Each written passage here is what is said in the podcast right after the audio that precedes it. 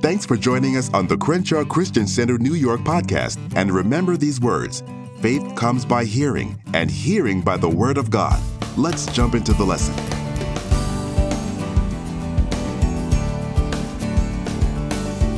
Okay, well, tonight we're continuing our series on a closer look at 12 ordinary men. And the thing that to me has been most interesting about this particular subject is we can look at these 12 ordinary men and look at them in juxtaposition to our own lives and see how some of the things that they may have done or not done, how it affects us and what we do, and, and so forth. So I think that that's a very good thing. Now, the last time we were together, we ended up talking about the third phase of the 12's calling because we talked about how you can be called to something and it, you may arrive at that destination through phases. It doesn't just automatically happen as an instant uh, thing. You know, when you think about it, when you think about a couple who's having a baby, they're all excited because they know they're going to have a baby, and you know, nine months later, the baby should be born, all things being equal. But there's a whole lot that goes on in that period of time. And the mothers can truly have stories to tell about all that goes on before that precious little bundle of joy arrives. Well, when you are called to a position, many times there are phases and a lot of things that go on before you actually reach the maturity of what it is that you've been called to do. So we were talking and we spent quite a bit of time on the third phase of the 12's calling. Do you remember what the third phase is? Oh, you're so good. Yes, that's when they were called to apostleship. That was the third phase. So, what were the first two? The first one was calling, which was conversion. The second one was what? Call to ministry. And the third one, apostleship. Good. See, you all get an A. that's excellent. Um, and that's wonderful. We can imagine, because we really, actually, I'll just take you back to it. Go to Mark's Gospel, the sixth chapter, and we're going to look at verses 7 through 9.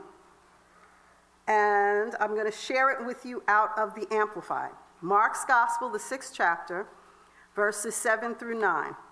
Starting with verse 7, it says, And he, meaning Jesus, called the twelve disciples and began to send them out as his special messengers, two by two, and gave them authority and power over the unclean spirits. He told them to take nothing for their journey except a mere walking stick, no bread, no traveler's bag, no money in their belts, but to wear sandals. And he told them not to wear two tunics. Now, we talked last time and explained how it was tradition during that time frame when people traveled that they would wear like two tunics or two sets of clothes when you think about it. So that, because think about how they traveled. You know, they traveled, they had on sandals, they were dirt roads, there was no paving. So everything got dusty. That's how come when they entered into different places, they would have somebody there to actually rinse their feet or wash their feet of the dust because that's they got grungy, for lack of a better term, as they traveled. So this way, if they had two tunics on or two outfits, they could take off the dusty one, take care of that, and at least have a clean one on,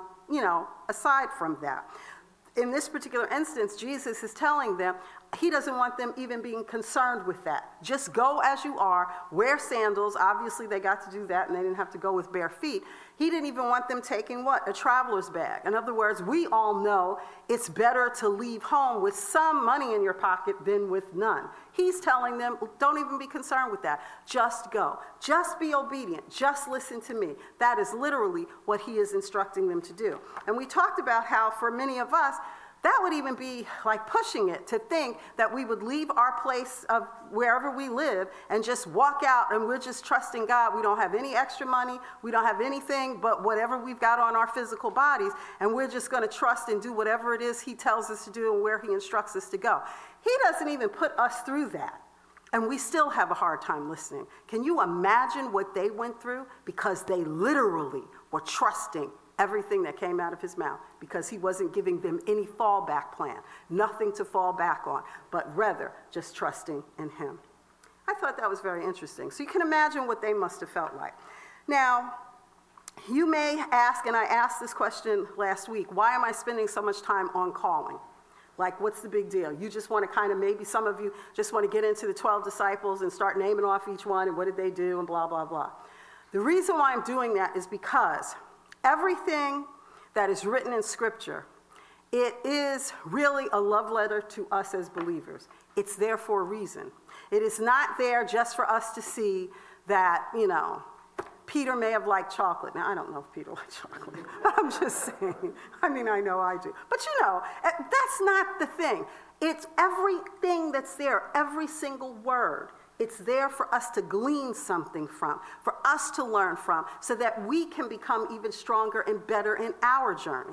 So we need to understand what was the importance of their calling, what was the big deal, because all of us, as I said to you last week, all of us are called to something. And Many of you already may know what your calling is, and I'm very I praise God with you if you know what your calling is. But I know for a fact that some of you may not know. And that's okay that you may not know. You will look back on it later on and you will find that God is still working it all through you and bringing you to the next phase. It's okay if you don't know exactly what it is yet. But the point is, you need to understand that you are called.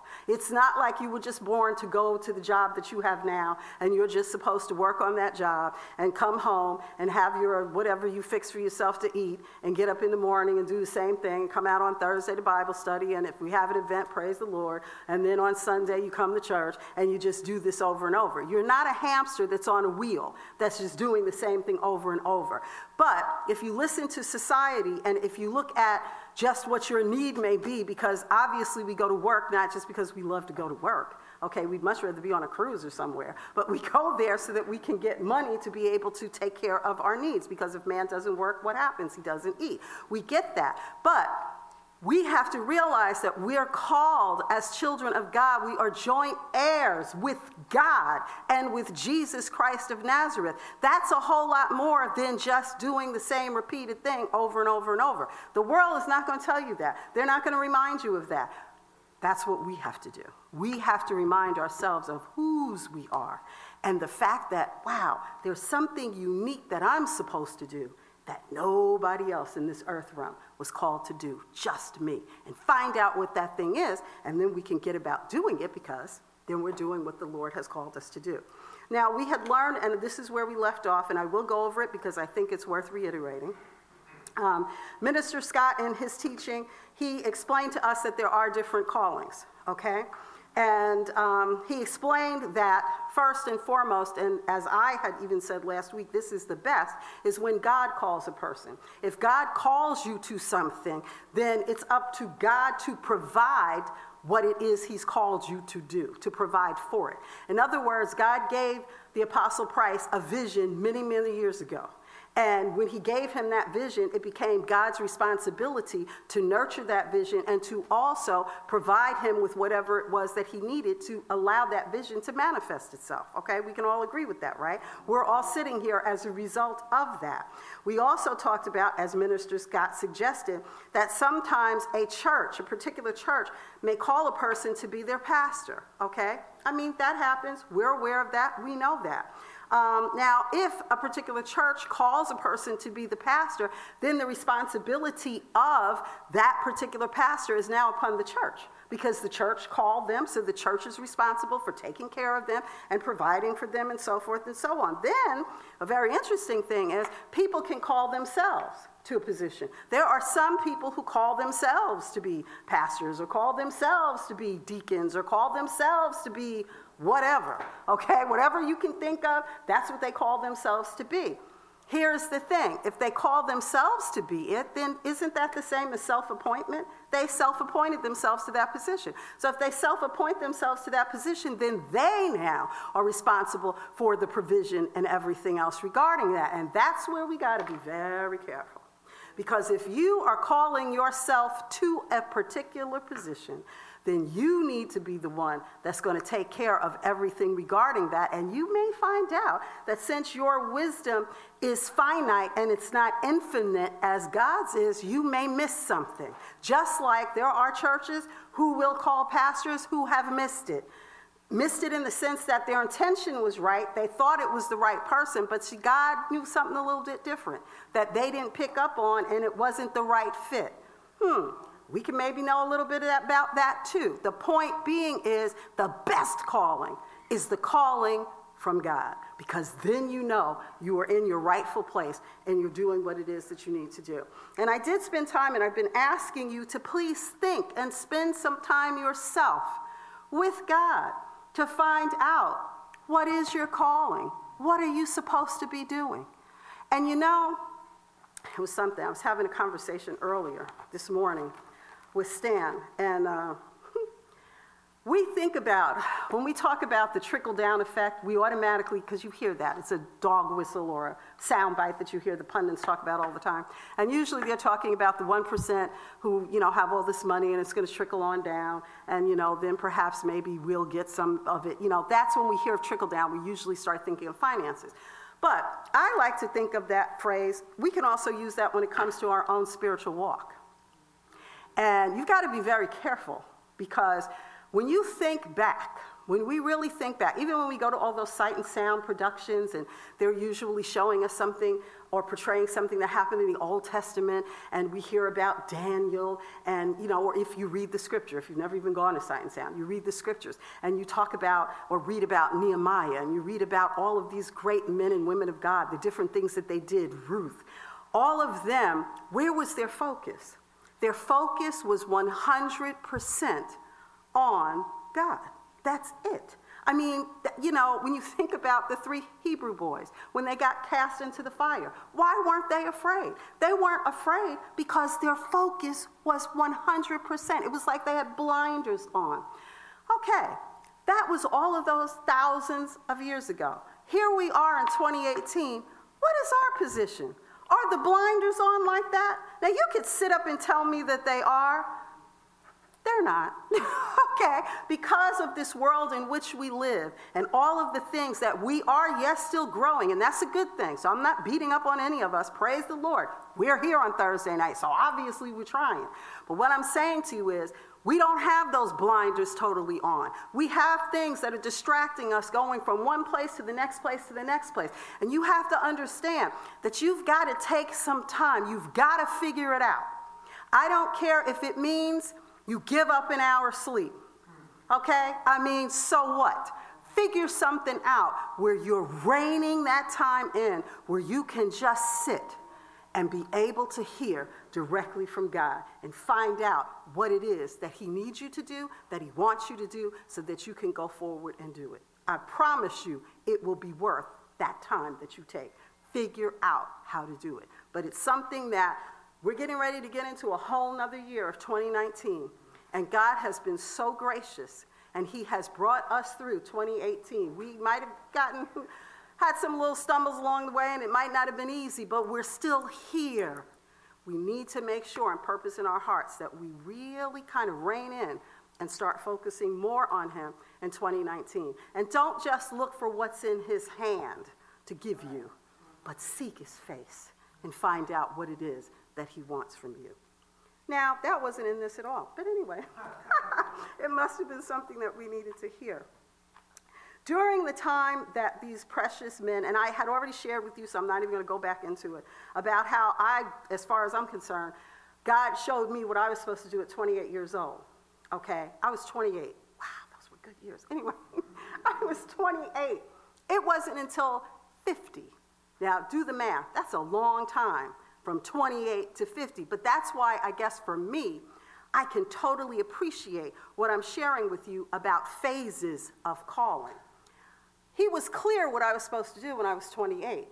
Why did it take me until 50 to finally figure it out? Well, I know why, because he showed me, and that's the other thing. He will show you different things. I wasn't, I still had me in the way. And I was looking at all of my inadequacies and all the things wrong with me and all the reasons why I couldn't possibly do what he was suggesting. I couldn't possibly wrap my head around it. I got in the way of it because it's never about you, it's always about him. And I had to see that for myself. So learn from my experience. Don't be hard headed or whatever you want to call it, dim witted, however you want to put it. Don't do what I did. Don't waste that amount of time. Even though he was perfecting some things during that time period. But it took a little while for it to manifest. The great news in it all was I never gave up. I still was listening. So that's what I just want all of us to continue to do. Keep listening because none of us are perfect. But guess what? God does not expect perfection, but he appreciates progress. So that's something that we have to continue to do. And I know that we're going to do it. Now, back to these 12 ordinary men. During their training, Jesus was always very close by, okay? He was very close by and he was nurturing them along the way, literally, almost like a good parent would do to their children. They would always check back with him, providing updates on how things were progressing. Why? Because again, he appreciates progress. After doing this for a little while, though, they returned to the Lord and remained with him for, ex- for an extended time of teaching, ministry, fellowship, and rest. That's something that's also we're not encouraged to do in this world in which we live. It's like, oh, if you tell somebody that you only slept for an hour and a half, that's like, oh, that's wonderful. No, that's terrible. You should be able to sleep seven to eight hours a night, at least six hours. If you're not, you need to figure out what it is that you need to do because guess what? You need to rest. If Jesus rested, are you better than the Lord? No. So that means you've got to get rest. You've got to figure out what you must do to get that rest because your body will function to the perfection that God created it to function when you give it what it needs. And one of the things it needs is rest. So you have to be able, now see, you know that this is the Holy Spirit because this is something that I'm constantly, progressively working on because I am one of those people who don't necessarily get as much rest as I should. So that lets you know he's definitely speaking through me and I'm learning. Got to get more rest, okay? But we really do have to do that. So let's look to um, let's look in Luke, Luke's Gospel, the ninth chapter, and we're going to look at verses 10 and 11. Luke 9. Luke 9. No, can you hold your question until the end? I appreciate that. Luke 9, and we're going to look at verses 10 and 11. I'm going to share it with you first out of the Amplified. The Amplified Bible says, When the apostles returned, they told him, meaning Jesus, all that they had done. He took them with him, and he privately withdrew across the Jordan to a city called Bethsaida. But when the crowds learned of it, they followed him. And he welcomed them and he began talking to them about the kingdom of God and healing and those who needed to be healed. If we look at it in the Message Bible, it says the apostles returned and reported on what they had done. Jesus took them away off by themselves near the town called Bethsaida. But the crowds got wind of it and followed. Jesus graciously welcomed them and talked to them about the kingdom of God. Those who needed healing, he healed. Now you're in Luke, go to, just go right on over to the 10th chapter, and we're going to look at verse 17. Luke 10, verse 17. Out of the Amplified, it says, The 70 returned with joy, saying, Lord, even the demons are subject to us in your name. And the message says, The 70 came back triumphant, Master, even the demons dance to your tune. Now let's look at Mark's gospel. See, they even, I think, you know, I imagine them during that time, they were really excited themselves to see that what they were being taught was actually manifesting in their lives. We don't ever want to get to a point where we become desensitized. You know, like how when we have, um, like, say, for instance, if we have a Sunday morning worship service and we offer people to come up to receive their healing, and then nobody comes up, that's not a time where we're like, okay, nobody comes up, let's just go to the next thing. No, we've got to be excited about that. We can't become desensitized to the point where we don't recognize that people are walking in divine health or they are exercising their faith with confidence that they are healed and they don't need that. That is something to get excited about. But we can sometimes just like, okay, and we're just on to the next thing. Don't allow that to happen to yourself. Don't become desensitized. And in this world, it can easily be done because you turn on the TV, Today, I don't know how many people got shot. Okay, you look three or four days later, somebody else got shot. Pretty soon, you turn it on, and it's almost like somebody saying, Hi, how are you? You don't even recognize the gravity of what's happening. We are the salt of the earth. The world can be that way if they want. Uh, I call them like they're almost in a coma. They're just going through life not knowing what's going on. We can't be that way because we are the what? Carriers of light. Jesus is within us. They have to see a difference in us. And we can't become desensitized or then we just morph right on into you know, doing the same things that they do. That's why it tells us in Romans what? That we have to constantly do what? We have to renew our mind. We've got to stay in the Word. Figure out a way to do it. You've got to. Because if you don't, yes, you'll be born again. You'll be spirit filled. Yes, you will go to heaven. Praise the Lord. But your life, you'll be on that hamster's wheel where you're just doing the same thing over and over and over. And that's not at all what God intended for you at all. Turn with me to Mark's Gospel. And we're going to look at chapter 6 verses 30 through 34. Mark 6, starting at verse 30, and I'm going to share it with you out of the Amplifying. And this, just to set it up, is when the 5,000 people were fed. Okay, we all pretty much have learned that story from when we were children. Um, so, starting with verse 30, it says, The apostles who had been sent out on a mission gathered together with Jesus and told him everything that they had done and taught he said to them, Come away by yourselves to a secluded place and rest a little while. Now, notice, after they ministered, they did what? They needed to rest. For there were many people who were continually coming and going, and they could not even find time to eat. And they went away by themselves in the boat to a secluded place. Many people saw them leaving and recognized them and ran together on foot from all the surrounding cities and got there ahead of them. When Jesus went ashore, he saw a large crowd waiting, and he was moved with compassion for them because they were like sheep without a shepherd, lacking guidance. And he began to teach them many things. Now, if we look at this in the message, it says it a little different. It says, The apostles then rendezvoused with Jesus and reported on all they had done and taught. Jesus said, Come away by yourselves.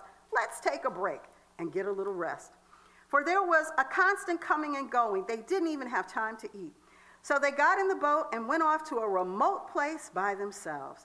Someone saw them going, and the word got around. From the surrounding towns, people went out on foot running and got there ahead of them. When Jesus arrived, he saw this huge crowd. At the sight of them, his heart broke. Like sheep with no shepherd, they were. He went right to work teaching them. In other words, you could see some of us might look at it like, oh my goodness, we were trying to get away and get a break, and here are all these people. What are we supposed to do? That, again, that might be the response, right?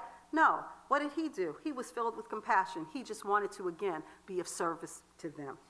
Now, the fourth phase because now we're entering into the fourth phase of the calling of these 12 ordinary men, occurred after the resurrection of Jesus. Judas Iscariot was missing from the group because we already know he went and hung himself due to his portrayal of Christ, betrayal rather, of Christ.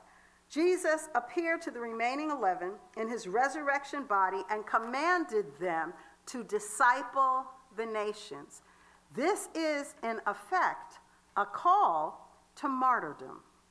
Now, martyrdom is not a term that we use often.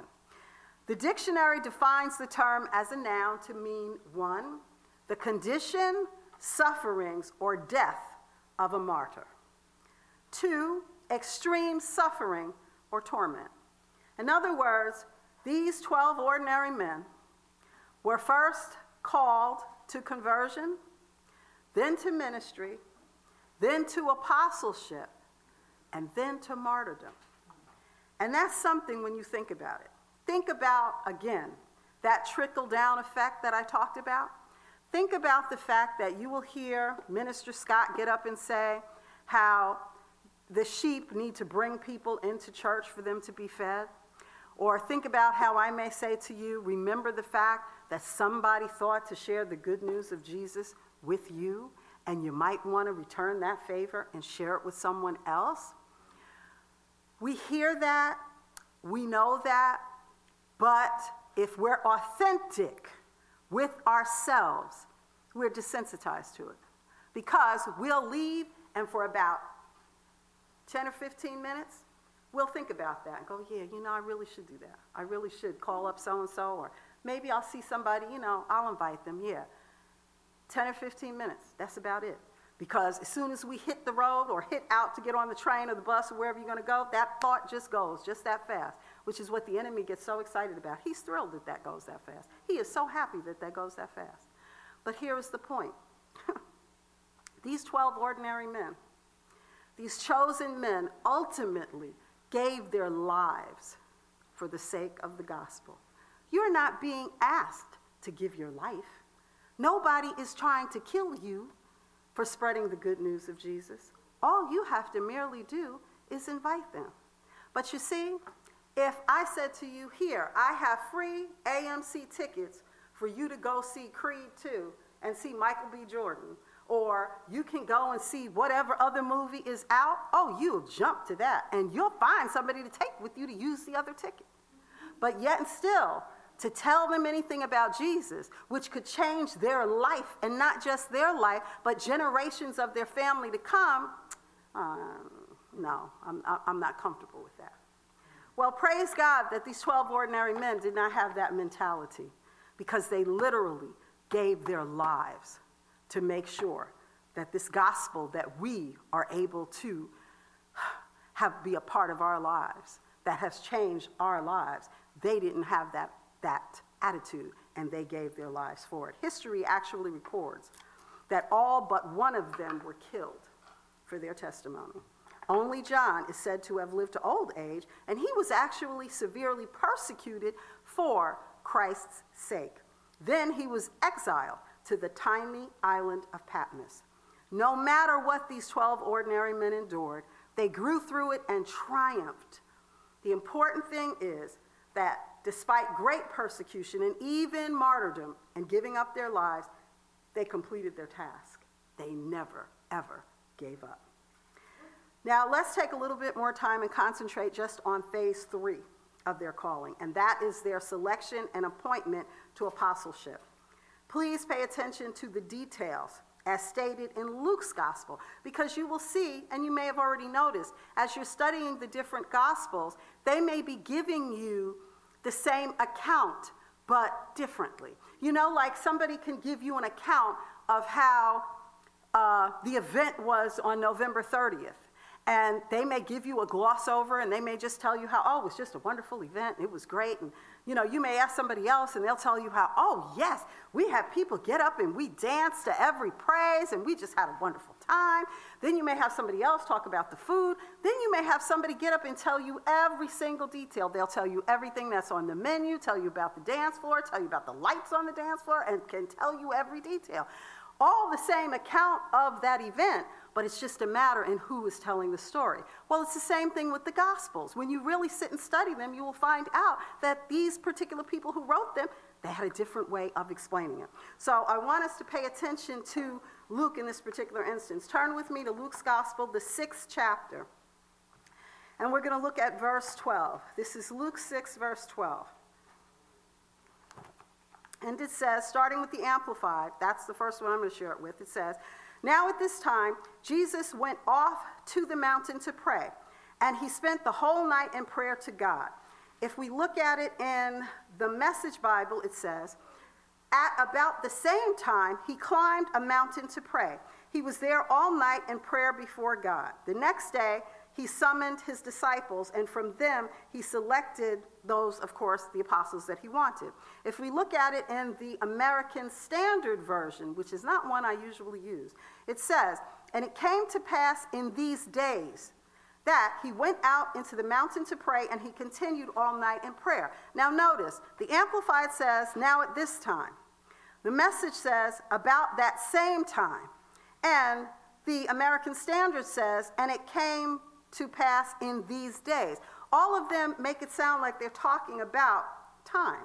correct? A specific amount of time. Well, here's the thing Luke is not referring to time indicated on a clock or the specific days of the month. That's not what he's talking about. Rather, he is referring to a period of time, a season, a distinct phase in the ministry of Jesus, which is distinctly different. It was an interval in his ministry when the opposition to him peaked. Because again, that's not something we spend a lot of time thinking about. We just think about, oh, he's our Savior, Jesus, and he's so wonderful. And, you know, droves of people were just coming to hear him teach and, uh, you know, uh, heal them. And, and we just kind of think along those terms. We don't necessarily think of what he had to go through. It, everybody didn't just receive him and think he was wonderful, he had to actually endure quite a lot of persecution. So that's what this time in, in Luke's Gospel 6 and the 12th verse, that's what they're talking about, the period of time. And it was when the opposition to Jesus actually peaked. Luke's Gospel records the vicious opposition that Christ was beginning to receive from whom? From the scribes and the Pharisees. Turn with me, you're already in Luke, go to the fifth chapter, and we're going to look at verse 17. And if we look at it in the New King James Version, it says, Now it happened on a certain day, as he was teaching, that there were Pharisees and teachers of the law sitting by, who had come out of every town of Galilee, Judea, and Jerusalem. And the power of the Lord was present to heal them. If we look at it in the Message Bible, it says, One day as he was teaching, Pharisees and religion teachers were sitting around. They had come from nearly every village in Galilee and Judea, even as far away as Jerusalem, to be there. The healing power of God was on them. Now, this is the first mention, this is Luke's first mention of the Pharisees, okay? Now, if you drop down, you're already in chapter 5. Let's just look at the 21st verse. If we look at it in the New King James Version, it says, And the scribes and the Pharisees began to reason, saying, who is this? Who speaks blasphemies? Who can forgive sins but God alone? And if you look at it in the message, it says, that set the religion, scholars, and Pharisees buzzing. Who does he think he is? That's blasphemous talk. God and only God can forgive sins. Now, if you look at it in the 21st verse, as we just did, this is Luke's first use of the scribes, although the scribes are mentioned alongside the Pharisees as teachers of the law in verse 17. We are first introduced to Jesus' chief adversaries in that 17th verse of Luke 5. And Luke's account of their opposition is, thrown, is shown rather throughout the whole chapter of 5 and well into 6. So when you get a chance, read that. Because if you read all of chapter 5 and the beginning of 6, you will see just how much he had to go through. Now, Luke does a great job of describing the escalating conflict between Jesus and the religious leaders of Judaism. They opposed him when he healed the paralytic and forgave his sins. They thought that was just horrible. If you go back to, we're going to pick up on the 17th verse of Luke 5. So go back to Luke 5, and we're going to look at verses 17 through 26. Now you can jot this down or you can just relax and listen to me read it because it's a lot. I'm going to share it with you first out of the Amplified, and it says One day, as he was teaching, meaning Jesus, there were Pharisees and teachers of the law, who were the scribes, sitting there, who had come from every village of Galilee and Judea and from Jerusalem, and the power of the Lord was present with him to heal. Some men came carrying on a stretcher a man who was paralyzed. And they tried to bring him in and lay him down in front of Jesus. But finding no way to bring him in because of the crowd, they went up on the roof and removed some tiles to make an opening and lowered him through the tiles with his stretcher into the middle of the crowd in front of Jesus. When Jesus saw their active faith springing from confidence in him, he said, Man, your sins are forgiven. The scribes and the Pharisees began to consider and question the implications, excuse me, of what he had said, saying, Who is this man who speaks blasphemies by claiming the rights and prerogatives of God? Who can forgive sins? That is, remove guilt, nullify sin's penalty, and assign righteousness except God alone. But Jesus, knowing their hostile thoughts, answered them, Why are you questioning these things in your hearts? Which is easier to say, Your sins are forgiven you, or to say, Get up and walk?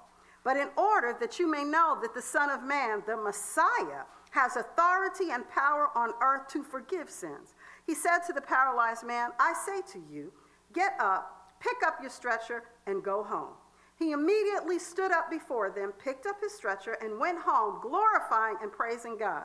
They were all astonished, and they began glorifying God, and they were filled with reverential fear and kept saying, We have seen wonderful and incredible things today. Now, just so that you know, the, the roof of a typical home during that time was composed of clay tiles, which were laid on a mat of branches and grass supported them by wooden beams. So when they actually removed those tiles to lower them, they could do it a little bit more easily than we may think, because we're thinking of like cement buildings and all the rest of this. No, not really. It was a little bit easier for them to do. But it was still a tremendous act of their faith in Jesus that they would be willing to do such a thing. If we look at this in the Message Bible, it's a little different. It says, One day as he was teaching, Pharisees and religion religion teachers were sitting around. They had come from nearly every village in Galilee and Judea, and even as far away as Jerusalem to be there. The healing power of God was on him. Some men carrying a paraplegic on a stretcher, they arrived. They were looking for a way to get into the house, and they set him before Jesus. When they couldn't find a way in because of the crowd, they went up on the roof, removed some tiles, and let him down in the middle of everyone, right in front of Jesus. Impressed by their bold belief, he said, Friend, I forgive your sins. That set the religion scholars and Pharisees buzzing. Who does he think he is that blasphemous talk? God and only God can forgive sins. Jesus knew exactly what they were thinking and said, Why all this gossipy whispering? Which is simpler, to say, I forgive your sins, or to say, Get up and start walking? Well, just so it's clear that I'm the Son of Man and authorized to do either or both, he now spoke directly to the paraplegic Get up, take your bedroll, and go home. Without a moment's hesitation, he did it. Got up, took his blanket, and left for home, giving glory to God all the way.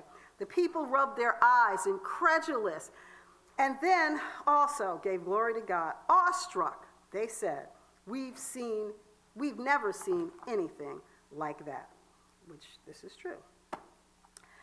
Um, now, here's another thing. They opposed him for everything. So he, they, he healed this man, they had a problem with that.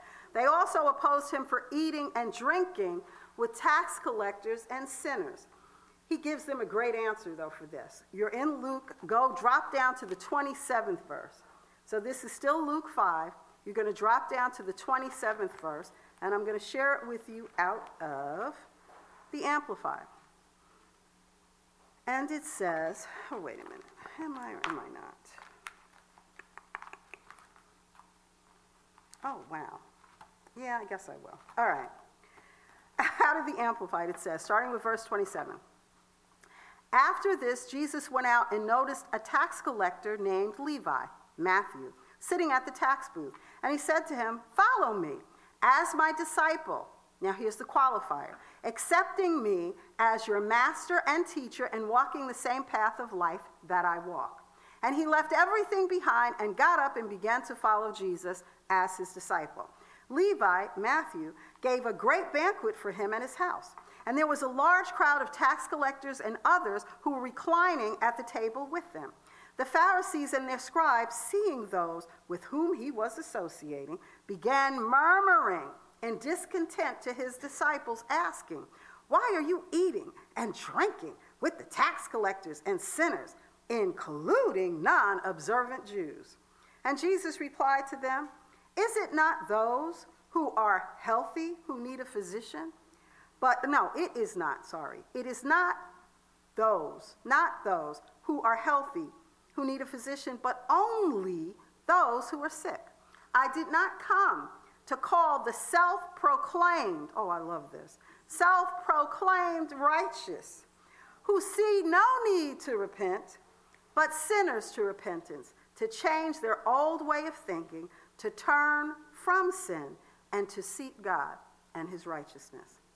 Then they said to him, The disciples of John the Baptist often practice fasting and offer prayers of special petition, and so do the disciples of the Pharisees, but yours eat and drink.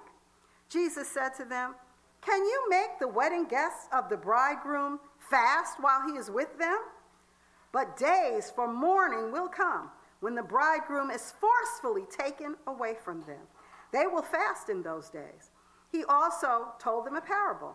No one tears a piece of cloth from a new garment and puts it on an old one. Otherwise, he will both tear the new, and the piece from the new will not match the old.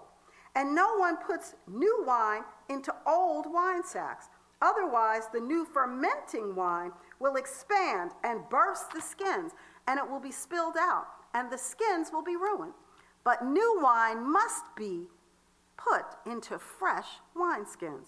And no one, after drinking old wine, wishes for new, for he says, The old is fine. That's a lot. So I'm going to share it with you out of the message because it breaks it down a little bit easier, but I really like it. After this, he went out and saw a man called Levi at his work collecting taxes. Jesus said, Come along with me. And he did, walked away from everything, and went with him. Levi gave a large dinner at his house for Jesus. Everybody was there taxmen and other disreputable characters as guests at the dinner. The Pharisees and their religion scholars came to his disciples greatly offended. And I'm sure I'm going to pause here. We know some of our pious brothers and sisters who are Christian who can be greatly offended at the least of things, okay? We want to make sure that we don't become like that because why? The Pharisees were also that way, and we do not want to be like the Pharisees, okay? Picking back up with verse 30. What is he doing eating and drinking with crooks and sinners? Jesus heard about it and spoke up. Who needs a doctor, the healthy or the sick? I'm here inviting outsiders, not insiders, an invitation to a changed life, change inside and out.